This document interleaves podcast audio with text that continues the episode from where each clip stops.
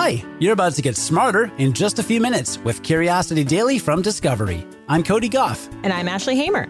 Today, you'll learn about the surprising link between birthdays and COVID 19 with Freakonomics MD host Dr. Bapu Jena, and why you should consider the role of psychological richness when it comes to making a good life.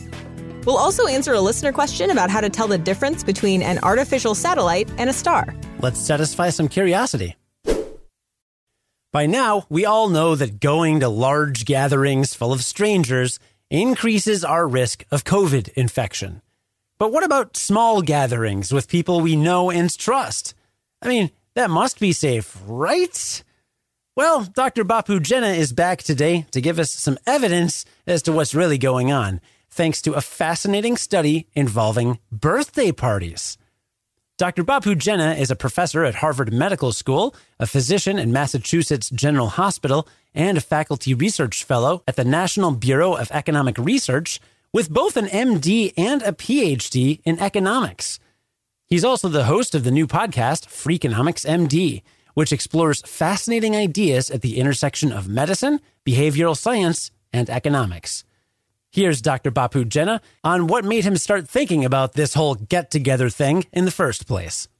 So my daughter's six, and uh, a few months ago, she not a few months ago, like a year and a half ago now, she had a birthday. It's it was December, and we were thinking about whether or not to do it in person or to do it via Zoom. And we ultimately decided to do it via Zoom. But you know, we had some close friends that we thought maybe they could just come over. We would do it inside. It's December in Boston, so it's pretty cold. But we opted against it. But as we were having that discussion, my wife and I, I thought to myself, I was like, man, you know, birthdays could be the setting where people would feel compelled to get together. And in the middle of a pandemic, it could lead to new diagnoses of COVID 19 because people are gathering with other people in their home. And so that was the original impetus for the idea. And what I did was we basically looked at data from insurance companies Insurers know when people are born, they know their birthdays, and they also know if people have been diagnosed with COVID 19 because well, people often seek medical care for that. And what we basically showed is that across millions of people, if you look at households in the same city, and one household has a member with a birthday in a given week, and you look at another household in which no members of that household have a birthday, and you compare the rates of COVID 19 infection in those two households going forward two weeks, what you find is that households in which a member had a birthday are about 30% more likely to have a COVID 19 diagnosis in the subsequent two weeks compared to a household in which no member had a birthday. And the reason I thought that was interesting was because there's this epidemiologic question of whether or not, if you gather with people inside your home, you increase your risk of COVID 19. And we know how the disease spreads. It shouldn't be a surprise. But what we don't know is exactly how risky is it? I mean, exactly how much do you expand your risk if you take on that sort of activity, particularly with people that you know and you trust, right? Because I would imagine that if you went to a restaurant or a bar or wherever with people that you don't know, you might think to yourself, you have an elevated risk. But my guess, Cody, is that you might think that if you hung out with Ashley and had dinner inside your house, you'd be at lower risk. And it's an empirical question as to whether or not that would be true or not. And what we found is that when people have birthdays, they are clearly getting together with people that they know and trust. And even then, there's still this pretty large increase in COVID diagnoses in the subsequent two weeks. So it's because of birthday parties. It's because of birthday parties, yeah. Wow. Uh, so is the takeaway don't have birthday parties during the pandemic? I don't. I mean, well, I mean, I, you know, we had a Zoom birthday party, and it, it, wasn't the same, but it was okay. I'll tell you, for uh, Thanksgiving, it was also pretty cold here. We had a Thanksgiving dinner inside our garage. We opened up the the windows and and you know did our best, and it was cold, and it was a short Thanksgiving. Um, but you know, we were making a making a trade off. I mean, ultimately, it was a personal decision. But uh, the goal of this research isn't really to say what people should and shouldn't be doing, because that's a, that's a personal choice, but really to say you know we shouldn't enter into decisions without information about what the risks are. And and I for one might have thought that if I was getting together with other families like of doctors and their kids we we socialize with that they would be low risk because they know about the public health stuff they're careful. And it turns out that just in general that isn't true that people are people they're going to do things and there's always going to be some risk associated with it. And whether this is a risk that someone wants to take or not that's a personal question you heard him. There's always going to be some risk. Whether that's a risk you want to take is up to you. Again, that was Dr. Bapu Jena, host of the new podcast, Freakonomics MD. You can find a link to the podcast in today's show notes. What defines a good life? Ask 10 different people and you'll get 10 different answers. But in a new study, scientists say there's one aspect of a good life that's often overlooked psychological richness. See, despite what your average person on the street says about what makes a good life, scientists have generally narrowed it down to two dimensions. There's garden variety happiness, which they call hedonistic well being, and there's a sense of meaning and purpose, which they call eudaimonic well being. They both contribute to a good life in different ways. But the team behind this new study argues that's not enough. A good life also needs psychological richness. Living a psychologically rich life means having unique, interesting experiences that change your outlook. This can be as simple as hanging out with different types of people or a larger experience like studying abroad. Psychologically rich experiences don't even need to be positive. Divorce or loss can be painful, but they can still offer new perspectives. To support their theory, researchers asked 500 college students to choose from a list of characteristics that best described their lives. The researchers also analyzed the adjectives used in hundreds of obituaries. They found that all of these attributes could be grouped into three dimensions happiness, meaning, and psychological richness. Even though these dimensions are distinct, the researchers found that they can influence one another. For example, in the obituaries, people who had more psychologically rich lives also had less happy lives. Of course, all this proved was that psychological richness was distinct from happiness and meaning. To show that it's an element of a good life, the team asked people around the world to choose characteristics of their ideal life from a list that included traits from all three categories. The participants' answers showed that happiness, meaning, and psychological richness were all key ingredients for an ideal life. Then the researchers pressed them. If they could only choose one kind of life, which would they choose? In that case, a happy life was most popular, followed by one filled with meaning. But a substantial minority of people would choose a psychologically rich life at the expense of the other two. To lead a good life, Aim for plenty of happy, meaningful experiences. But don't forget to keep it interesting. We got a listener question from Nero in Ghana. Take a listen. Hi, Sister Daily. My name is Nero. I'm from Ghana. How do you tell unusual lights from a star? In case you didn't catch that, Nero asked how to tell an artificial satellite from a star. So, as of April this year, there are more than 4,000 operational satellites in orbit around our planet, and thousands more that have been decommissioned. You can't see all of them with the naked eye, but the bigger, more reflective ones are visible in a very dark sky thanks to sunlight glinting off of their solar panels and other surfaces. The reflection can often make them look like a star, although satellites often blink in and out of view thanks to changes in their reflected light, while stars just keep on shining. But besides that, there's a really simple way to tell satellites and stars apart. You can actually see most satellites move across the sky, while a star appears to stay in one place. In reality, neither actually stay in the same place. Most stars at least appear to move across the sky as our planet rotates on its axis, while many satellites are literally circling our planet. But the speed at which they do that is very different. A given star might take the entire night to move across the sky, while most satellites move much faster. Low orbit satellites move the fastest. They complete an orbit in around 90 minutes. These satellites are mostly used for communication and observation, like the famed Starlink satellites from SpaceX and the International Space Station. You can literally watch these speedy satellites track a long path across the sky over several minutes. Middle orbit satellites are higher up and usually used for weather prediction and famously, GPS. These satellites take anywhere from 2 up to 24 hours to circle the planet. Finally, way up high, there are satellites in geosynchronous or geostationary orbit. That means that they orbit at the same speed that the Earth turns, so they don't appear to move at all from our vantage point. But like I said, there are only some satellites that you can spot with the naked eye. The brightest satellite you can spot is the International Space Station, which can shine brighter than the planet Venus.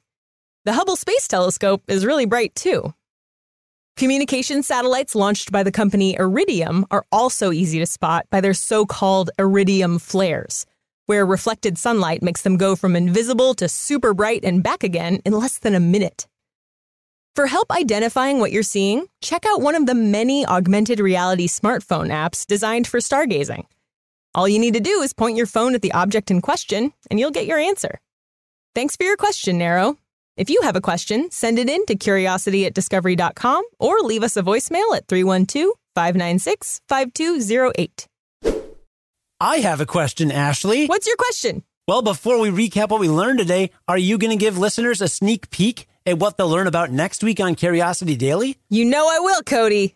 Next week, you'll learn about a psychological reason why holiday shopping can get so hostile, what the Perseverance rover helped us learn about the Jezero crater on Mars, why you fall into a food coma after you eat too much, and why you wake up hungry the next day, the surprising history of psychedelics research in the US, and more.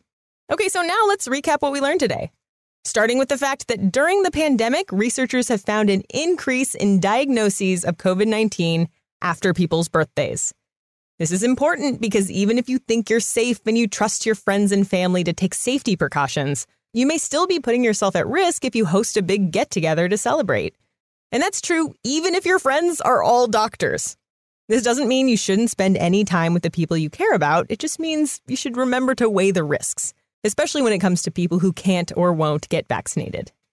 Yeah, this story is not meant to scare anybody or make you feel bad. I mean, like, you know, get together with people. Again, if, if you're willing to accept the risk, just remember the risk doesn't take a holiday just because you're on holiday. Last year, I had a family event planned. One of my brothers works in an office with literally three people. And we're like, well, there's no way he's going to get COVID, you know? And then there was a potential exposure, like right before our family got together. And it's like, dude, you see three people ever. like, how did this happen? And, and that's all it takes, right? It just takes one, which is why the virus is very scary and, you know, nobody's happy about it. But, uh, but again, you know, with more vaccine availability here in the US at least, and more people wearing masks responsibly and other policies are helping, you know, hopefully we won't have to worry about this too much longer. yeah, we can only hope. We also learned that scientists argue that happiness and meaning aren't the only important dimensions of a good life. Psychological richness is important too. A study found that psychological richness is a distinct category from happiness and meaning, and that it's a key element of many people's idea of an ideal life. I think it's really interesting that psychological richness can sometimes lead to less happiness, and it's still considered part of a good life. Happiness isn't the entire name of the game. Sometimes you, you know, it's like you can live in paradise and have nothing bad happen to you ever. And you might be kind of bored, and it might not actually be the best life there is. Every story has conflict. That's what makes a story interesting. And I think the same thing goes for a life. Makes sense to me. And we also learned that you can tell the difference between a satellite and a star by its movement. Satellites in low Earth orbit track a path across the sky in a matter of minutes, while stars take all night. Satellites also appear to come in and out of view with changes in their reflection of sunlight. The easiest satellites to spot in the night sky are the International Space Station and the Hubble Space Telescope. Although, is the International Space Station a satellite or is it a space station? Anything that is orbiting our planet is a satellite, including the moon. And the International Space Station is man made. So it is, by definition, an artificial satellite. Oh, well, then we just lied. What do you mean?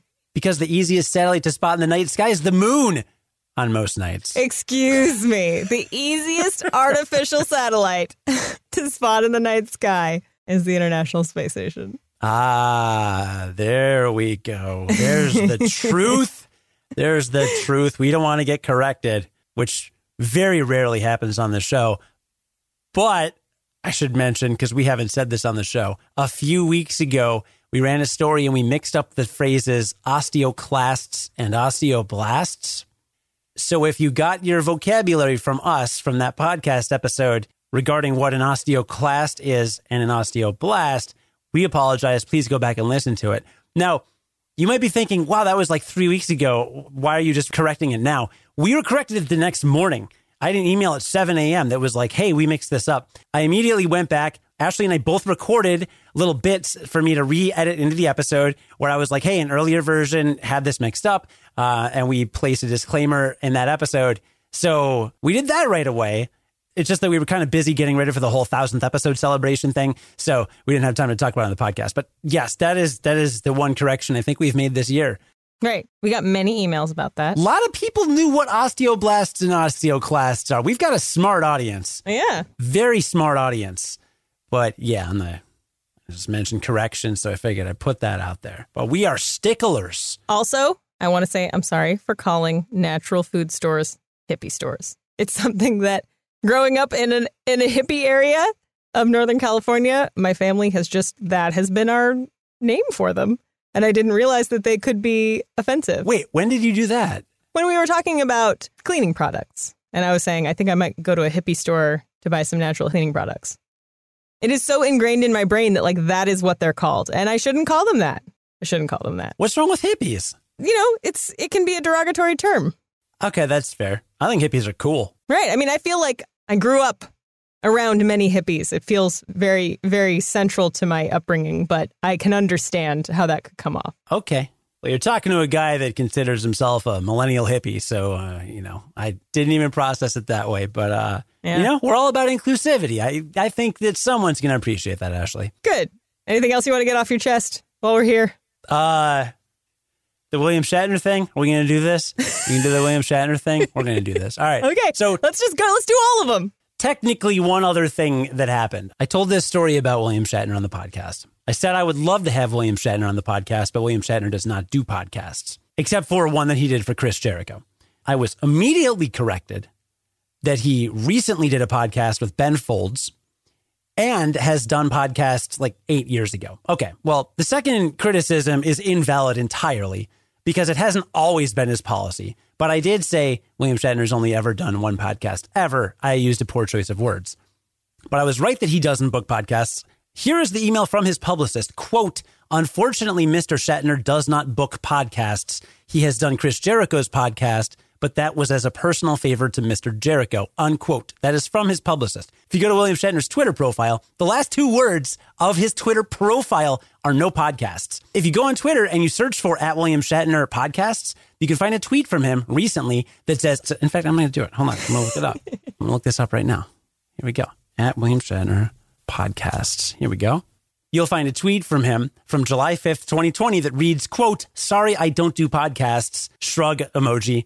It's a policy that stretches back seven years, unquote. And then he has a link, bit.ly slash no podcasts that directs to a Twitter search for William Shatner and podcasts. So I know a one listener was adamant on Twitter that I was dramatically wrong, but I stand by what I said that he doesn't do podcasts. Apparently, there are a couple recent podcast appearances he has with Ben Folds. I know they have a relationship because Ben Folds produced at least one of William Shatner's albums, and he did another podcast with Mike Tyson. I know there was money exchanged there because they've got a bunch of sponsored stuff that came out around the time that that podcast was released. So clearly, there are exceptions, which does not make my life easier. But that notwithstanding, I stand by what I said about his policy being that he does not do podcasts. I can't control the exceptions, but yes, technically, you can hear some podcasts with William Shatner on them, just not ours. I mean, Cody, this all just sounds like a complicated ploy to not go on your podcast. The seven year slow burn. Oh, the seven year buildup. How can I not be on Cody's podcast? I'm going to make a website, a pinned tweet. I'm going to do all this stuff. Just don't want him to know that I go on other podcasts. when he went to space, he went back in time to uh, to warn himself about me. I don't know. If only I thought I was that important. The writer for today's psychological richness story was Steffi Drucker. Our managing editor is Ashley Hamer, who is also a writer and audio editor on today's episode. Our producer and lead audio editor is Cody Gough. Have a great weekend. Do something different. Enrich your psychological richness and stuff. But then join us again Monday to learn something new in just a few minutes. And until then, stay curious.